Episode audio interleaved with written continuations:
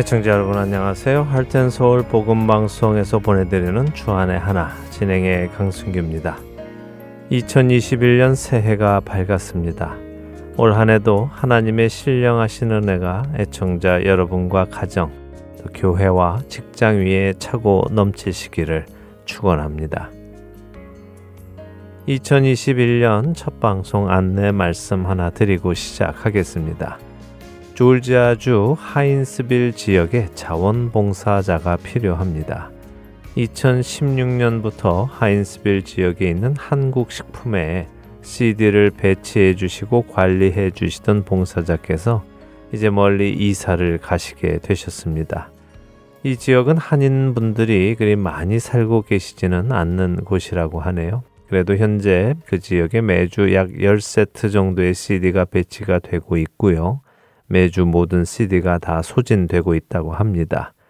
혹시 방송을 들으시는 분 중 이제 내가 이 지역에 생명의 말씀이 담긴 할텐서울 복음 방송의 CD를 배치하며 동역하겠다 하는 마음이 드시는 분이 계시면 기도하신 후에 연락 주시겠습니까?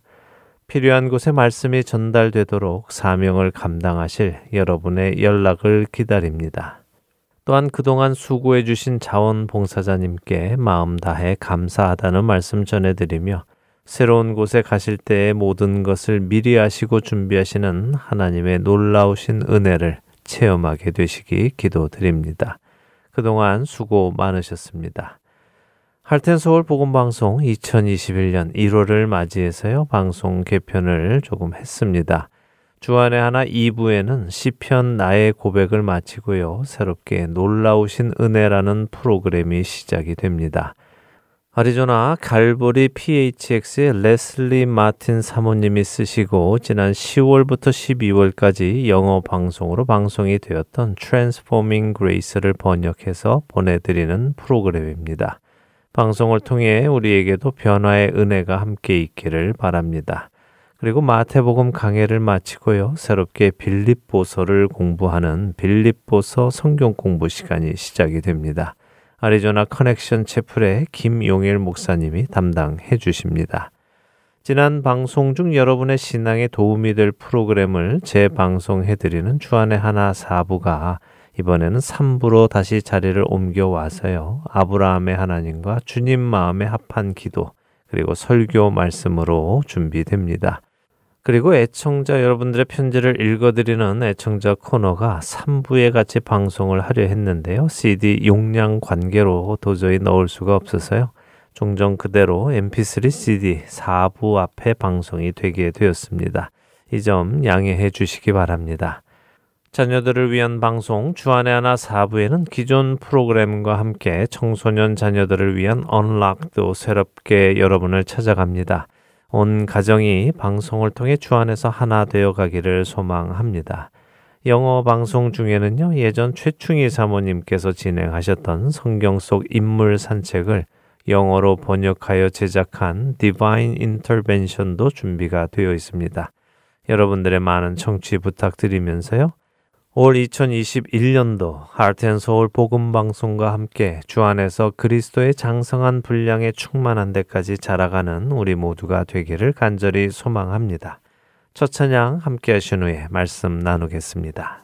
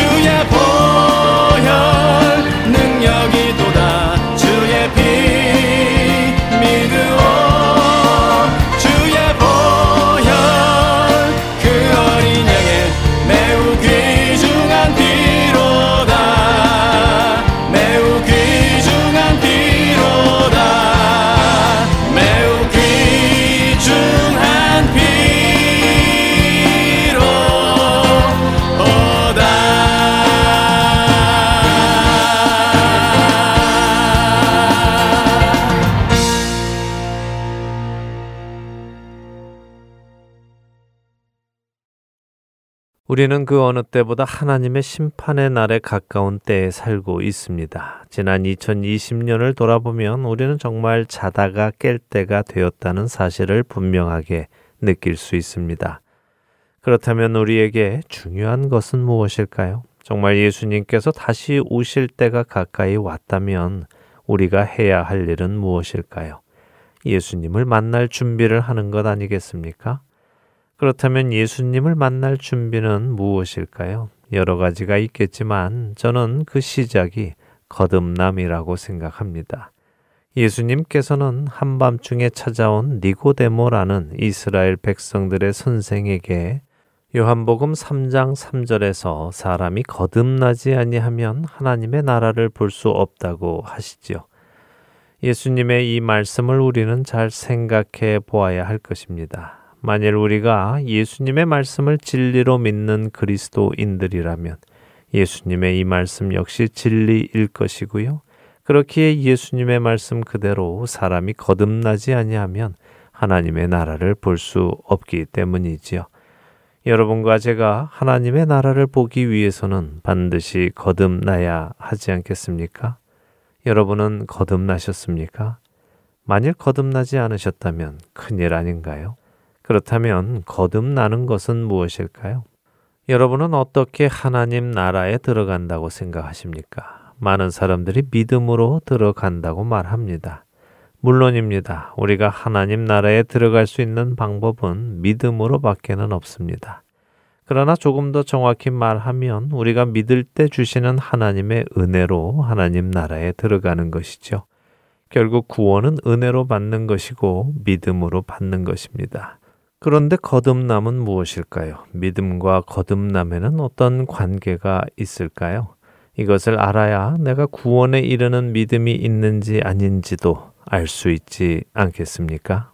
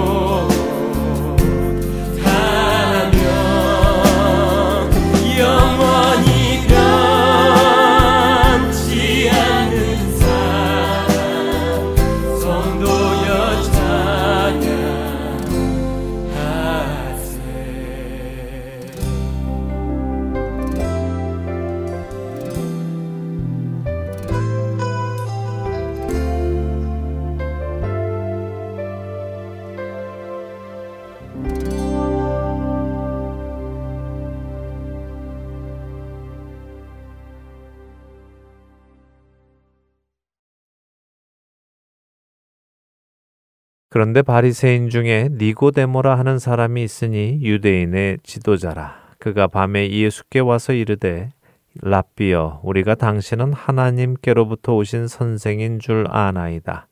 하나님이 함께 하시지 아니하시면 당신이 행하시는 이 표적을 아무도 할 수 없음이니이다. 요한복음 3장 1절과 2절입니다. 니고데모는 유대인의 지도자로 성경을 잘 알며 성경을 가르치는 권위자였습니다. 그런 니고데모가 예수님을 찾아와 하는 말을 들어보십시오. 그는 예수님께서 하나님께로부터 오신 분이심을 안다고 고백합니다. 예수님의 표적을 보고 예수님이 누구신지 자신은 안다고 고백하는 것이죠. 그렇다면 니고데모는 유대인이며 성경을 잘 알고 가르치는 사람이었으며 예수님이 하나님께로부터 온 분임 또한 믿고 있는 사람이었습니다. 이런 니고데모라면 여러분의 관점에서 구원받은 사람입니까? 아닙니까? 어려서부터 택함 받은 민족 안에서 태어나 성경을 잘 알고 가르치며 유대인들에게 참으로 존경받는 삶을 살며 예수님이 하나님께로부터 온 분이시라는 것을 믿음으로 고백한 사람 말입니다. 우리로 치면 모태신앙 혹은 신앙의 가정에서 태어나서 성경의 말씀을 잘 배우고 공부하여 해박한 지식을 가지고 있고 삶 속에서도 남에게 흠잡힐 것 없이 살아가며 예수님께서 하나님께로부터 오셨다는 것을 믿고 고백하는 것과 다를 바 없지 않습니까? 우리 생각에 이 정도면 구원받은 사람이라고 생각하지 않을까요? 그런데 그런 니고데모에게 예수님께서 이렇게 말씀하신 것입니다. 요한복음 3장 3절입니다.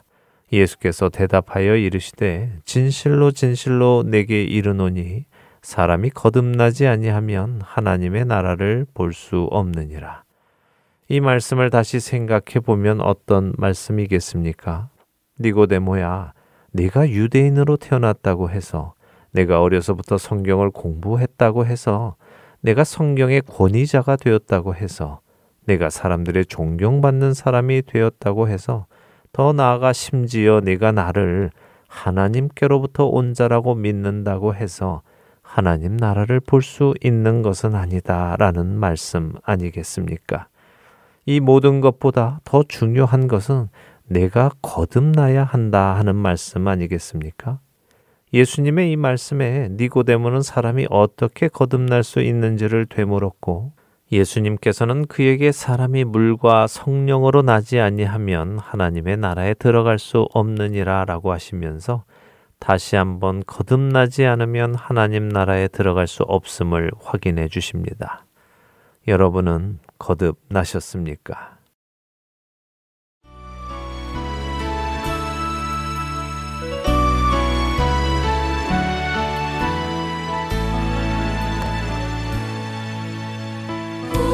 죄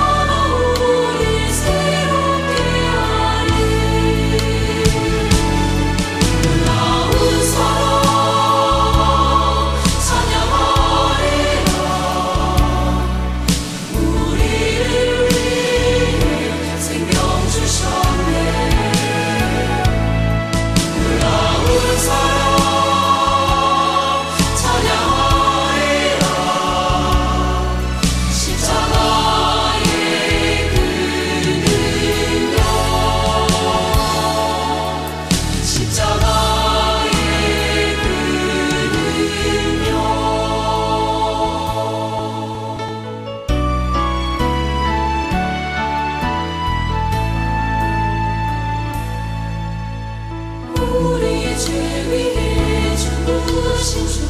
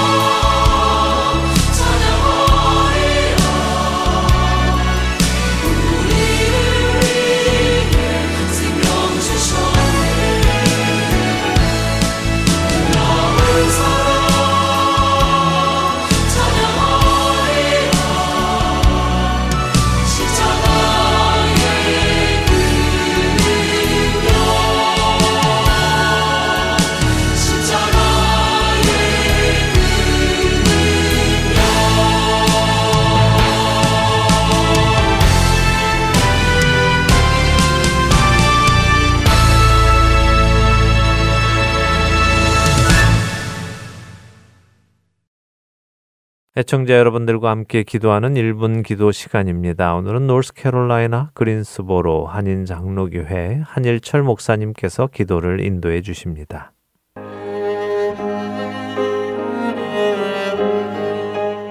하트앤서울 복음 방송 1분 기도 시간입니다.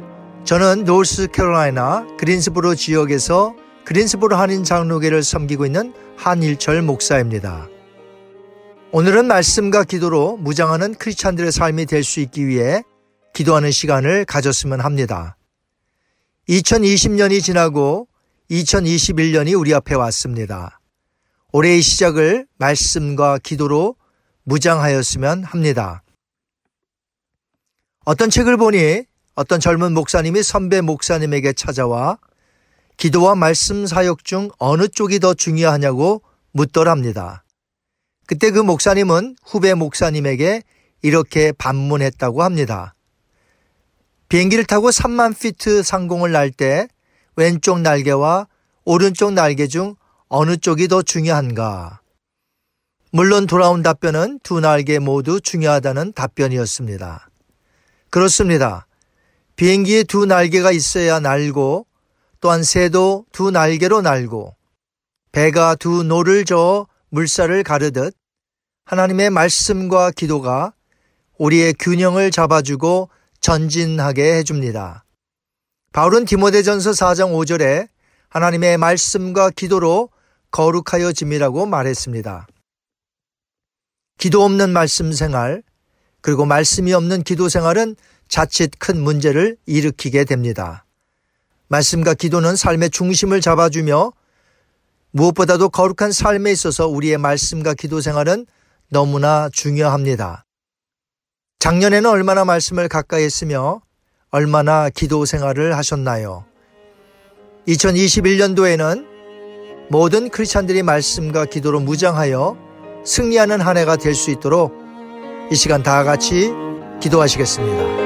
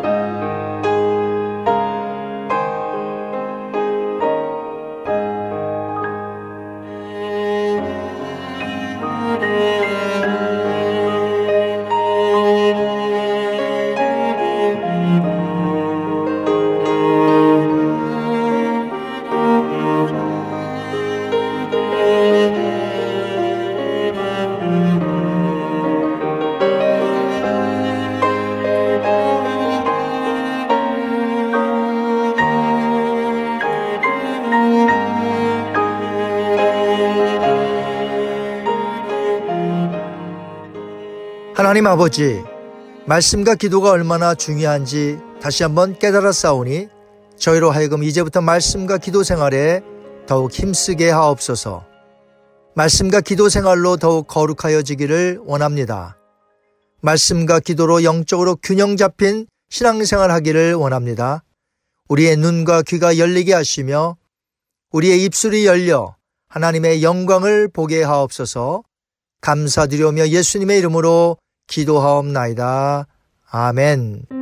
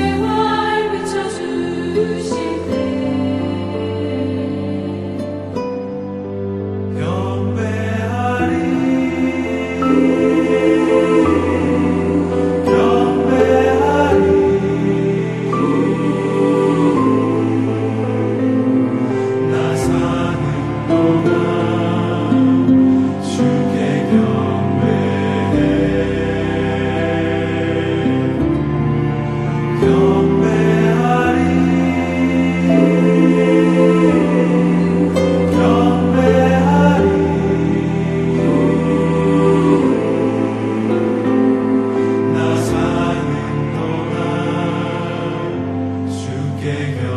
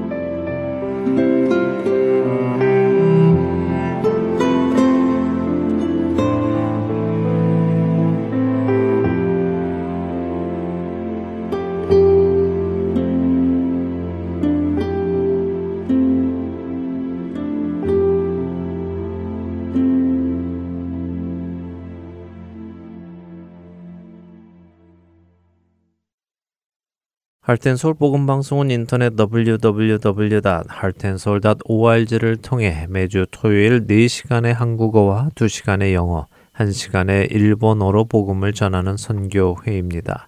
이 방송은 스마트폰 앱이나 팟캐스트를 통해 여러분의 스마트폰에서 들으실 수 있으며 매주 댁에서 CD나 MP3 CD로 받아서 들으실 수도 있습니다.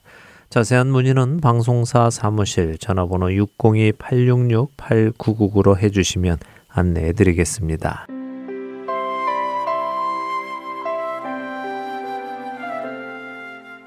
하렌서울 복음방송 애청자 여러분 안녕하세요. 서종곤 목사입니다.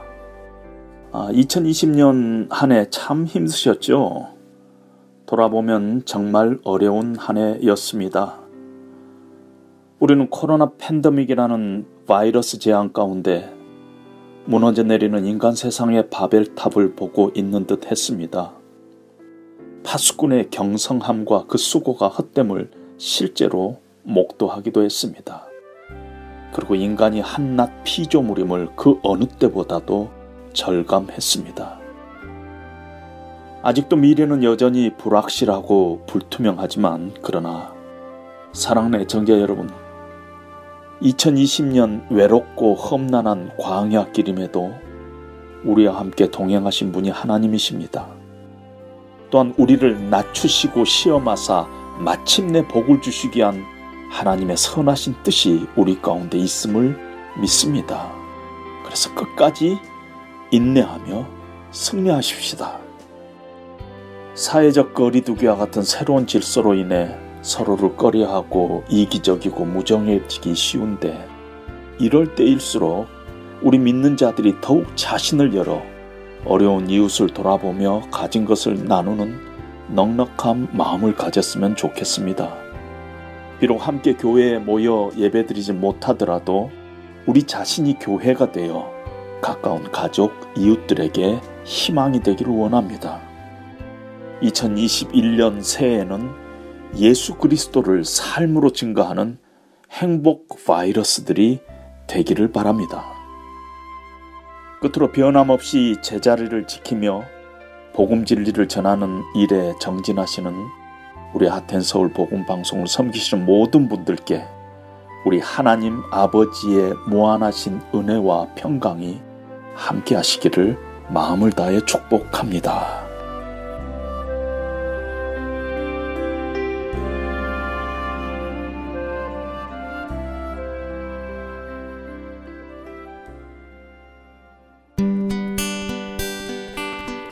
소식 사랑으로 땅끝까지 전하는 아랜소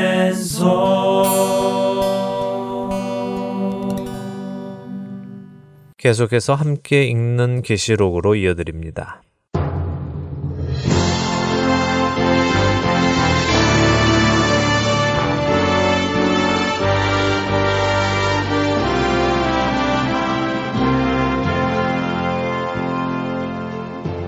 여러분 안녕하세요. 구원의 계시가 담긴 요한계시록을 공부하는 시간입니다. 함께 있는 계시록 진행의 김명아입니다. 네, 여러분 안녕하세요. 강승규입니다. 새해가 되었어요. 네, 그렇네요. 새해를 맞이했으니 청취자 여러분들께 새해 인사를 드려야겠죠. 새해에도 구원하시는 하나님의 은혜 안에서 모든 일을 행하심으로 하늘의 복을 누리시는 여러분 되시기 기도드립니다. 네, 저도 2021년 새해에도 주님을 더 깊이 알아가시는 여러분 되시기 기도드립니다. 애천자 여러분 새해 복 많이 받으세요. 네, 자 새해 인사도 드렸으니까요. 이제 또 요한계시록을 공부해 볼까요? 네, 그래야죠. 지난 시간에는 요한계시록 18장을 시작하며 첫 4절을 살펴보았습니다. 네. 무너지는 바벨론이라는 음료의 이야기를 보며 그것이 담고 있는 의미를 살펴보았어요. 하나님께서 지으신 아름답고 완전한 세상에 죄가 들어오므로 세상은 귀신의 처소와 각종 더러운 영이 모이는 곳이 되었고 더럽고 가증한 새들이 모이는 곳이 되었습니다. 네, 그렇습니다. 이런 세상의 모습은 곧 하나님 없이 스스로 살아보겠다는 모습인 바벨로 나타났고요. 그런 자들은 하나님을 섬기는 것이 아니라 자신들을 섬기고 다른 신을 섬기며 하나님 앞에 음행했고 사치의 세력으로 치부하였기에 하나님의 심판을 받아 마땅하게 되었습니다. 네. 사치라는 헬라어 원어의 의미가 버릇없고 무례하고 오만한 것이라는 설명에 깜짝 놀랐어요. 네. 지금까지 뭐 사치가 좋은 것이라고는 생각하지 않았지만 이처럼 하나님을 대적하는 무례하고 오만한 것이라는 것일 줄은 꿈에도 생각을 못했습니다. 예, 그렇습니다. 하나님께서 우리에게 주신 모든 것은 자기 자신을 위하여 사용하라 하시는 것이 아니라 하나님의 뜻과 영광을 위하여 또 연약하고 도움이 필요한 이웃을 위하여 사용하라고 주신 것입니다. 그런데 그것에 사용하지 않고 자신의 분수를 넘어 필요 이상의 것에 사용한다면 이것은 예의가 없는 무례한 행동이며 하나님의 뜻에 대적하는 오만한 행동인 것이죠. 우리 모든 그리스도인들이 이 사실을 잘 기억하고 하나님의 뜻에 맞게 우리에게 맡겨진 것들을 사용해야 할 것입니다. 아멘. 그렇게 되기를 바랍니다. 네, 자 오늘 요한계시록 18장 다음 절들을 보도록 하겠습니다. 지난 시간 나눈 것들을 기억하시면 이해하시기 쉬울 것입니다. 지난 시간 18장 4절까지 읽었는데요. 오늘 읽을 이야기와 연결이 되니까요. 4절부터 다시 읽겠습니다. 4절에서 8절 읽고 이야기 나누겠습니다. 네, 요한계시록 18장 4절에서 8절 함께 읽겠습니다. 또 내가 들으니 하늘로부터 다른 음성이 나서 이르되 내 백성아 거기서 나와 그의 죄에 참여하지 말고 그가 받을 재앙들을 받지 말라. 그의 죄는 하늘에 사무쳤으며 하나님은 그의 불의한 일을 기억하신지라. 그가 준 그대로 그에게 주고 그 행위대로 갑절을 갚아주고 그가 섞은 잔에도 갑절이나 섞어 그에게 주라. 그가 얼마나 자기를 영화롭게 하였으며 사치하였든지 그만큼 고통과 애통함으로 갚아주라.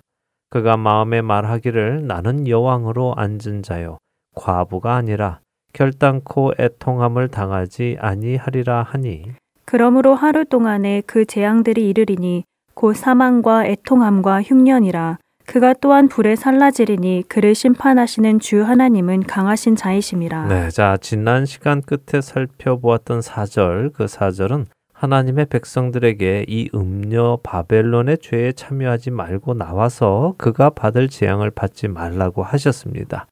이 죄는 하늘에 사무쳤고 하나님께서 그의 불의한 일을 잊지 않고 기억하시기에 그 죄에 대한 벌을 내리신다는 것이죠. 네, 잊지 않고 벌하시는 것뿐만 아니라 그녀가 준 대로 그녀에게 되돌려주고 그녀의 잔은 두 배나 섞어주라고 하시네요. 그렇습니다. 반드시 심판하시고 충분히 심판하십니다. 이 말씀은 그녀가 하나님의 성도들에게 한 일에 대한 것을 포함하고 있죠. 그녀는 성도들과 선지자들의 피를 흘렸기에 그 피를 마시게 하는 것이 합당하다고 이미 요한계시록 16장 6절에서 우리는 확인을 했습니다. 성도들과 선지자들에게 준 고통의 배를 받게 하신다는 것입니다. 하나님께서 성도들과 선지자들의 피값을 갚아주신다는 말씀이군요. 맞습니다. 하나님께서는 우리 성도들의 아픔과 괴로움을 다 알고 계시고요. 기억하셨다가 원수를 갚아주시는 날에 그것을 갚아주실 것입니다. 음녀 바벨론은 하나님을 영화롭게 하지 않고 모든 사치를 통하여 자기 자신을 영화롭게 했습니다. 그녀가 받은 영화만큼 고통과 슬픔으로 갚아주라고 하나님께서 명령하십니다. 그녀는 자신이 과부가 아니기에 결단코 애통함을 당할 일이 없다며 교만한 마음을 품었지요. 그녀는 스스로를 과부가 아니라고도 했습니다. 과부가 아니다 하는 것은 무슨 의미겠습니까? 하나님의 신부가 되어야 할 자들이 하나님이 아닌 다른 존재를 신랑으로 삼고 살아가며 그것을 의지하고 살아간다는 말이겠지요. 자, 이 바벨론의 죄를 세 가지로 요약하면 무엇이라고 생각하세요? 먼저는 하나님을 영화롭게 하지 않고 자신을 영화롭게 한 죄고요. 둘째는 사치한 죄, 그리고 세 번째는 하나님이 아닌 다른 대상을 남편으로 삼고 의지한 죄, 이렇게 요약할 수 있을 것 같은데요. 그렇습니다. 자, 이 죄를 요약한 이유는 이것입니다. 우리 각자도 내가 이런 죄를 짓고 있지는 않는지 살펴보아야 하기 때문입니다. 우리는 하나님께 영광을 돌려드린다고 하며 살면서도 많은 경우 자기 자신이 영광을 받으려 하며 살아갑니다. 자기 자신을 내세우고 자기 자신이 높임을 받고 자기 자신이 영광의 자리에 가려고 하지요. 만일 우리 안에 이런 모습이 있다면 우리는 하나님이 아니라 음녀 바벨론의 모습을 가진 것입니다. 자, 둘째, 하나님께서 주신 것으로 하나님을 섬기고 하나님의 형상을 닮은 사람을 섬기지 않고 자기 자신에게 사치를 위해 사용한다면 이것 역시 바벨론의 모습으로 살아가는 것입니다. 마지막 세 번째로 하나님만으로 만족하지 못하고 하나님 외에 다른 어떤 것을 의지하며 그것이 있어야 내가 안전하다 하고 느낀다면 이것 역시 바벨론의 모습을 가지고 사는 것임을 깨달아야 하는 것입니다. 네, 말씀을 들어보니 바벨론의 모습이 우리 가까이에 아주 깊숙이 들어와 있는 것 같아요. 이것 정말 큰일인데요. 우리 시대 그리스도인들이 추구하고 있는 것 중 상당히 많은 것들이 바벨론의 모습과 닮아 있다고 생각됩니다. 예, 그렇다면 큰일이죠. 부디 이 공부가 최면에 빠져 있는 우리들이 깨어나는 계기가 되기를 바랍니다. 이 세상에 마귀가 주는 미혹은요, 마치 영원할 것 같습니다. 사람들이 세워놓은 바벨론은 영원할 것 같죠. 하나님 없이 인간은 더 행복하게 살 수 있을 것 같습니다. 그러나 그 영원할 것 같은 바벨론은 하루 동안에 망한다고 8절은 말씀하십니다. 바벨론이 하나님의 백성들에게 주었던 고통에 배가 되는 고통의 심판이 그들에게 하루 동안에 닥쳐서 불에 모두 살라 없어질 것입니다. 이 일을 하시는 하나님께서는 그 일을 하실 만한 능력이 있으신 강하신 분이시라는 것이 8절의 말씀입니다. 자, 이제 다음 구절인 요한계시록 18장 9절에서 19절 읽고 이야기 나누겠습니다. 네, 함께 읽겠습니다. 요한계시록 18장 9절에서 19절입니다. 그와 함께 음행하고 사치하던 땅의 왕들이 그가 불타는 연기를 보고 위하여 울고 가슴을 치며 그의 고통을 무서워하여 멀리 서서 이르되 화 있도다 화 있도다 큰 성 견고한 성 바벨론이여 한 시간에 네 심판이 이르렀다 하리로다. 땅의 상인들이 그를 위하여 울고 애통하는 것은 다시 그들의 상품을 사는 자가 없음이라. 그 상품은 금과 은과 보석과 진주와 세마포와 자주 옷감과 비단과 붉은 옷감이요 각종 향목과 각종 상아 그릇이요 값진 나무와 구리와 철과 대리석으로 만든 각종 그릇이요 계피와 향료와 향과 향유와 유향과 포도주와 감람류와 고운 밀가루와 미리요 소와 양과 말과 수레와 종들과 사람의 영혼들이라. 바벨로나 내 영혼이 탐하던 과일이 내게서 떠났으며 맛있는 것들과 빛난 것들이 다 없어졌으니 사람들이 결코 이것들을 다시 보지 못하리로다. 바벨론으로 말미암아 치부한 이 상품의 상인들이 그의 고통을 무서워하여 멀리 서서 울고 애통하여 이르되 화이또다 화이또다 큰 성이여 세마포옷과 자주옷과 붉은 옷을 입고 금과 보석과 진주로 꾸민 것인데 그러한 부가 한 시간에 망하였도다. 모든 선장과 각처를 다니는 선객들과 선원들과 바다에서 일하는 자들이 멀리 서서 그가 불타는 연기를 보고 외쳐 이르되 이 큰 성과 같은 성이 어디 있느냐? 하며 티끌을 자기 머리에 뿌리고 울며 애통하여 외쳐 이르되 화이또다 화이또다 이 큰 성이여 바다에서 배 부리는 모든 자들이 너의 보배로운 상품으로 치부하였더니 한 시간에 망하였도다. 네, 자 이렇게 영원할 것 같던 바벨론, 하나님 없이 살기를 원했던 바벨론, 자신들의 육신에 원하는 것을 이루며 살려 했던 바벨론, 또 사치하고 하나님 아닌 다른 것을 의지하며 살던 바벨론이 하나님의 심판으로 불타자 그 안에서 이러한 가치관을 가지고 다스리던 자들, 또 이러한 가치관을 부추기며 장사로 불을 쌌던 자들, 그리고 이러한 가치관과 장사가 퍼져나가는 데에 앞장을 선 자들. 당시에는 배를 타고 무역을 했지요. 네. 예, 이 무역하는 자들이 바로 이 사치스러운 장사를 하는 데에 큰 쓰임을 받았던 것이죠. 바로 이들 선장과 선객들과 선원들 곧 바다에서 일하는 자들까지 멀리 서서 애통한다고 하십니다. 그런데 여기서 이렇게 보면 마치 바벨론만 불타고 여기에 거론된 사람들, 즉 왕들, 장사꾼들, 선원과 성객들 이런 사람들은 심판을 받지 않는 것처럼 보이지요. 네, 이들은 멀리 서서 애통하기만 하니까 심판을 받지 않는 것처럼 보이는데요. 네, 그렇게 보이지만 사실은 바벨론의 심판이 곧 이들의 심판이기도 합니다. 이들은 더 이상 자신들이 해오던 일을 할 수 없지요. 자신들이 세워왔던 모든 것을 잃어버리는 것입니다. 자, 이 이야기는 잠시 뒤에 하고요. 지금 읽은 이 구절에서 특별히 또 해석하기 어려운 것은 없습니다. 그렇죠? 주목할 만한 것은 상인들이 장사를 해서 부를 축적한 상품들이 열거되어 있는데요. 네. 금, 은, 보석, 진주, 세마포, 자주옷감 등 12절과 13절에 쭉 나열되어 있네요. 네, 이것을 세어보면요. 총 28품목입니다. 정말 많지요. 그리고 또 이것들을 살펴보면 정말 사치스러운 것들입니다. 보석들, 비싼 옷들, 장식품들, 고급 향유들이 있지요. 이런 사치스러운 것들은 물론 또 인간이 살아가는데 가장 기본적인 것들, 즉 식품, 가축, 그리고 비인도적인 노예와 사람을 파고 사는 일로 돈을 축적했다고 합니다. 자, 이런 모습을 보며 또 현대인의 삶과 별로 다르지 않음을 보게 되지요. 어, 그러게요. 여기 나열된 품목들을 보면 대부분이 사치품이잖아요. 네. 이런 사치품을 사고 팔고 하는 것으로 부를 축적해 나가는 모습이 현대인의 모습과 다르지 않네요. 그렇습니다. 그런데 13절 끝에 사람의 영혼도 팔아서 부를 축적했다는 것은 무엇을 의미하는 것일까요? 네, 어떻게 사람의 영혼을 팔고 살까 의아하지요. 그러나 여기 사람의 영혼이라고 할 때 영혼은 우리가 흔히 생각하는 사람의 영혼을 의미하는 것이 아니라요. 생명을 가진 존재로서의 사람을 의미하는 것입니다. 사람을 값으로 계산할 수 있을까요? 그래서는 안 되죠. 사람의 생명, 사람의 영혼은 그 어느 것보다도 값진 것입니다. 사람은 하나님의 형상을 따라 지음받은 귀한 존재이기 때문이지요.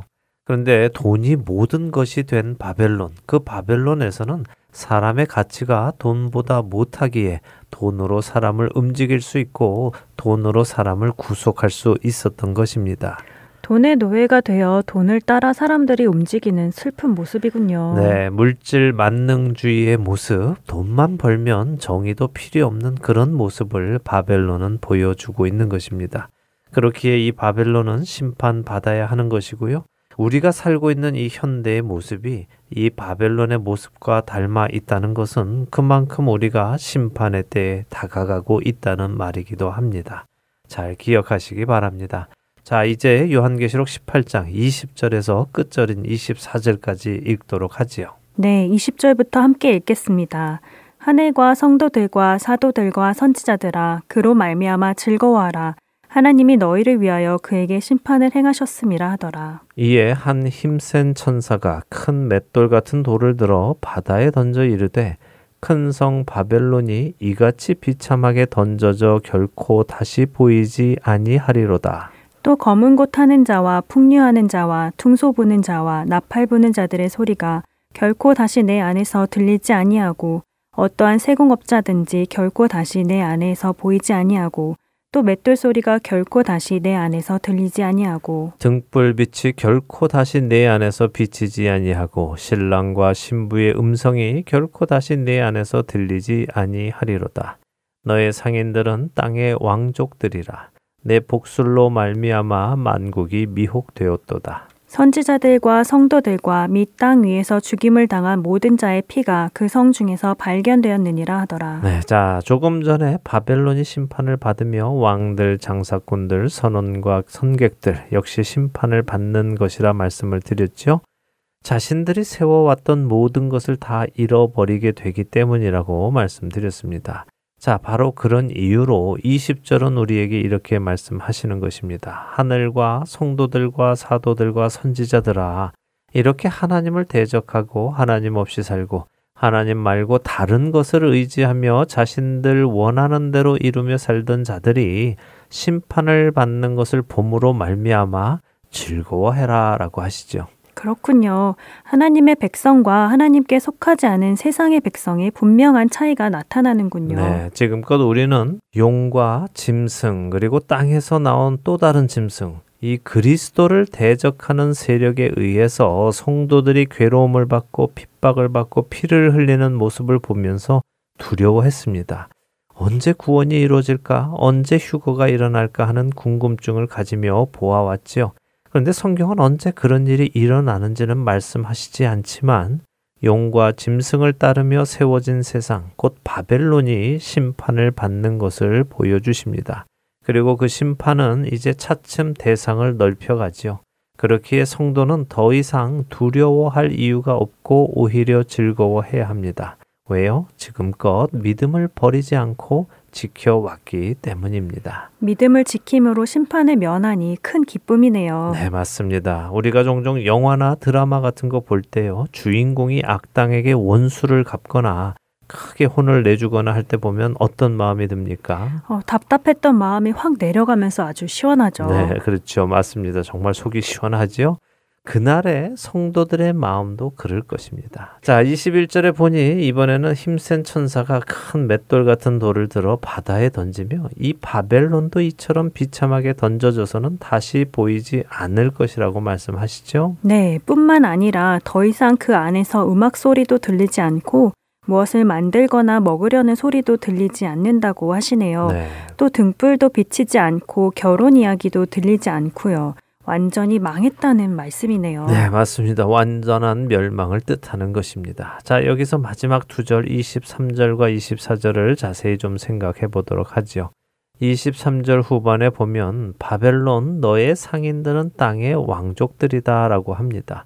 그러니까 바벨론의 가치관으로 장사를 하여 부를 축적한 자들이 땅의 왕족들이다라고 하는 말씀인데요. 여기서 왕족이라는 말은 요한계시록 18장의 앞부분인 3절이나 9절에 나왔던 왕들하고는 또 다른 표현입니다. 앞에 나왔던 땅의 왕들은 실제적인 힘을 가진 권력자들을 의미하는 것입니다. 그런데 여기 23절에 땅의 왕족은 그런 권력자가 아니라 그냥 귀족들 혹은 세력가를 의미하는 단어를 사용했는데요. 지금 이 23절과 24절에 바벨론이 심판받는 이유를 다시 설명해 주고 계시는데 그 이유는 첫째, 상인들이 왕족 행세를 했다 하는 것입니다. 음, 교만했다는 것인가요? 교만한 것이죠. 상인들은 돈을 벌었습니다. 그래서 부유해졌습니다. 부유해지니까 자신들이 마치 왕이나 된 것처럼 교만하게 행동을 한 것이죠. 없는 사람을 무시하고 깔보고 함부로 대하고 마땅히 주어야 할 임금을 주지 않고 오히려 그들의 피를 빨고 하는 것들이 이들의 모습이었습니다. 아, 이건 역시 오늘날의 모습과 크게 다르지 않네요. 요즘은 돈이 최고라고 하는 가치관이 널리 퍼져 있잖아요. 네, 세상에서는 돈이 곧 힘이고 지위지요. 돈 있는 사람들이 왕족처럼 행세하고 다니죠. 이것도 잘 기억하시며 청취자 여러분들이 자신을 돌아보시기 바랍니다. 자, 바벨론 심판의 두 번째 이유는 무엇입니까? 복술로 말미암아 만국이 미혹된 것인가요? 그렇죠. 복술은 무엇입니까? 이것은 우상 숭배를 의미하는데요. 또 원래 이 단어는 약물을 뜻합니다. 그 약물을 만드는 또 마법사를 뜻하기도 하고요. 아, 마약을 한번 예를 들어보죠. 사람들은 왜 마약을 하죠? 기분이 좋으려고 하겠죠. 그렇죠. 기분이 나빠지면 비싼 돈 들여서 마약을 하겠습니까? 좋으니까 하겠죠. 그런데 그 좋음이라는 것이 정말 좋은 일이 있어서 좋은 것입니까? 어, 아니죠. 그냥 기분만 좋은 것이죠. 그렇습니다. 자신의 상황은 아무 변화 없습니다. 그저 자기 기분만 좋은 것입니다. 골치 아픈 일, 슬픈 일, 어려운 일은 그냥 그대로 있는데 자기 기분만 좋게 만들어서 모든 것들을 잊어버리게 하는 것이 마약입니다. 본질을 보지 못하게 하고 생각을 하지 못하게 하는 것이 마약이고 또 마법입니다. 이렇게 하여 세상 사람들을 미혹해서 정상적인 생각을 하지 못하게 해 놓은 것이 바로 복술이 의미하는 것입니다. 아, 요즘 사람들은 정상적인 생각을 잘 못합니다. 미디어에서 보여주는 것만 보고 받아들이죠. 이것이 옳은가 틀린가 생각하지 않는 것처럼 보입니다. 맞아요. 요즘은 거짓 뉴스가 너무 많은데도 그것을 생각해 보지도 않고 받아들이고 믿고 공유하는 사람들이 많은 것을 보면 이 말도 남의 이야기 같지 않네요. 네, 남의 이야기 같지 않죠. 점점 우리는 마지막으로 다가가고 있는 것입니다. 자, 그리고 바벨론이 심판받은 세 번째 이유, 그것은 성도들과 선지자들의 피, 그리고 땅 위에서 죽임당한 모든 자의 피가 그 성에서 발견되었기 때문입니다. 하나님을 미워하기에 하나님의 선지자, 성도들을 죽였다는 표현이네요. 그렇죠. 세상은 예수님을 미워해서 예수님을 죽였습니다. 예수님은 제자들에게 세상이 너희를 미워하면 너희보다 먼저 나를 미워한 것을 알라고 하셨죠. 이렇게 하여 예수님 이후로 세상에서 예수님을 따르는 자들은 괴로움을 받고 핍박을 받고 피를 흘리며 죽어가는 것입니다. 이것은 당연한 것입니다. 바로 이런 이유로 바벨론은 심판을 받는 것이죠. 세상인 바벨론이 심판을 받는 것은 좋은데 오늘 말씀을 통해서도 혹시 나는 세상에 속해 있는 것은 아닐까 생각해 보게 되네요. 이것이 구원의 확신이 없어서 그런 것일까요? 어, 아닙니다. 구원의 확신이 없어서 그런 것은 아닙니다. 고린도 후서 13장 5절은 우리가 믿음 안에 있는가 자신을 시험하고 우리 자신을 확증하라고 말씀하시죠. 말씀에 빗대어서 나를 늘 살피고 내가 온전한 길로 가고 있는가 아니면 그 길에서 벗어났는가 하는 것은 늘 살펴야 하는 것입니다. 그리고 확증해야 하지요. 그냥 막연히 나는 구원받았어 하고 확신을 가지는 것이 아닙니다. 말씀을 통해 자신을 시험하고 확증을 얻어야 하는 것이군요. 네. 알겠습니다. 저 자신을 시험하고 확증하여 세상이 아닌 예수님께 속한 사람으로 날마다 살아가겠습니다. 애청자 여러분들께서도 동일한 은혜가 있으시기 기도드리며 오늘 함께 있는 계시록 마치도록 하겠습니다. 네, 저희는 다음 주에 다시 찾아뵙겠습니다. 안녕히 계십시오. 안녕히 계세요.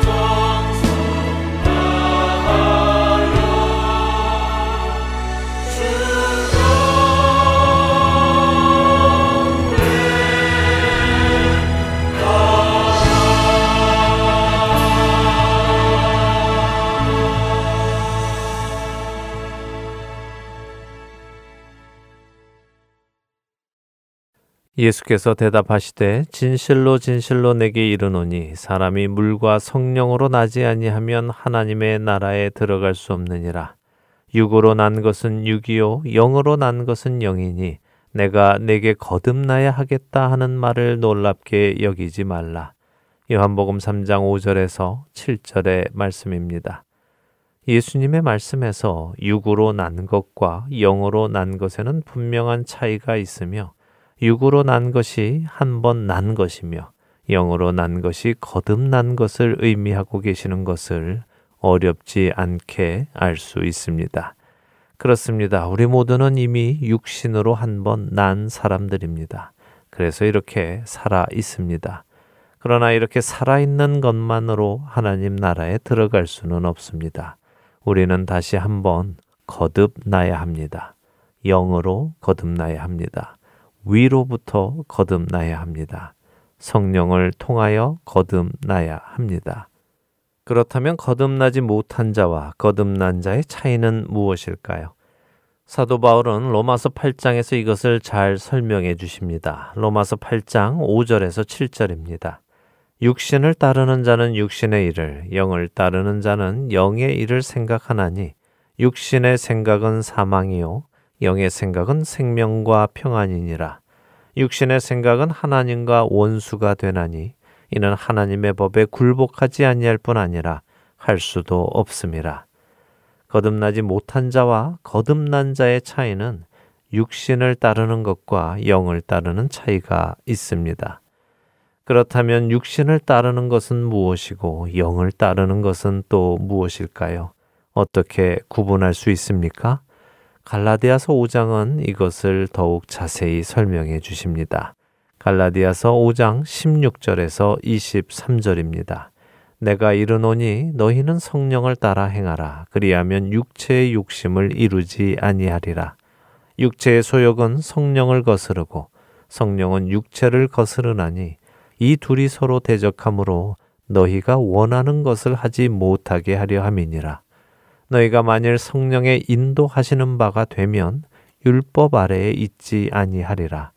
육체의 일은 분명하니 곧 음행과 더러운 것과 호색과 우상 숭배와 주술과 원수 맺는 것과 분쟁과 시기와 분냄과 당 짓는 것과 분열함과 이단과 투기와 술 취함과 방탕함과 또 그와 같은 것들이라.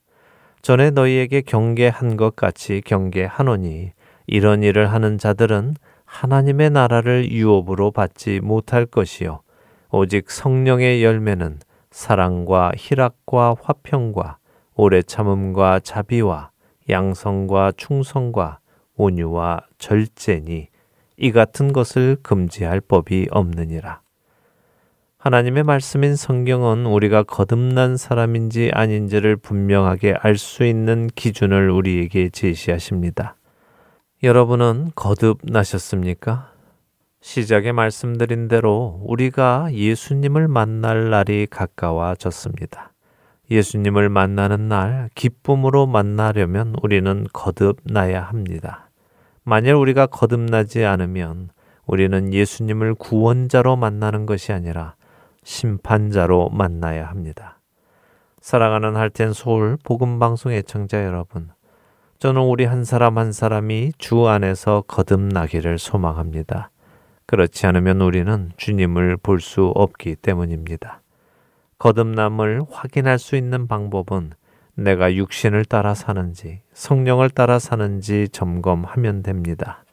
지금 이 시간 여러분 스스로를 점검해 보시기 바랍니다. 그리고 아직 내가 거듭나지 않았다면 주님께 이 문제를 가지고 나아가서 도움을 구하시기 바랍니다. 내 속 사람이 무엇을 따라 살아가고 있는지, 내가 무엇을 기뻐하며 살아가고 있는지, 무엇을 이루려고 살아가고 있는지를 보게 해주시라고 구하시기 바랍니다. 그리고 거듭나게 해주시라고 기도하시기 바랍니다. 갈라디아서 5장 24절과 25절은 우리에게 이렇게 말씀하십니다. 그리스도 예수의 사람들은 육체와 함께 그 정욕과 탐심을 십자가에 못 박았느니라. 만일 우리가 성령으로 살면 또한 성령으로 행할지니. 새롭게 시작된 2021년, 올해는 우리 모두가 반드시 거듭난 사람으로 확인되어지기를 소망합니다. 육신으로 사는 자가 아니라 성령으로 사는 자들이 다 되기를 간절히 축원하며 오늘 주안의 하나 여기에서 마치도록 하겠습니다. 함께 해주신 여러분들께 감사드리고요. 저는 다음 주 이 시간 다시 찾아뵙겠습니다. 지금까지 구성과 진행의 강순기였습니다.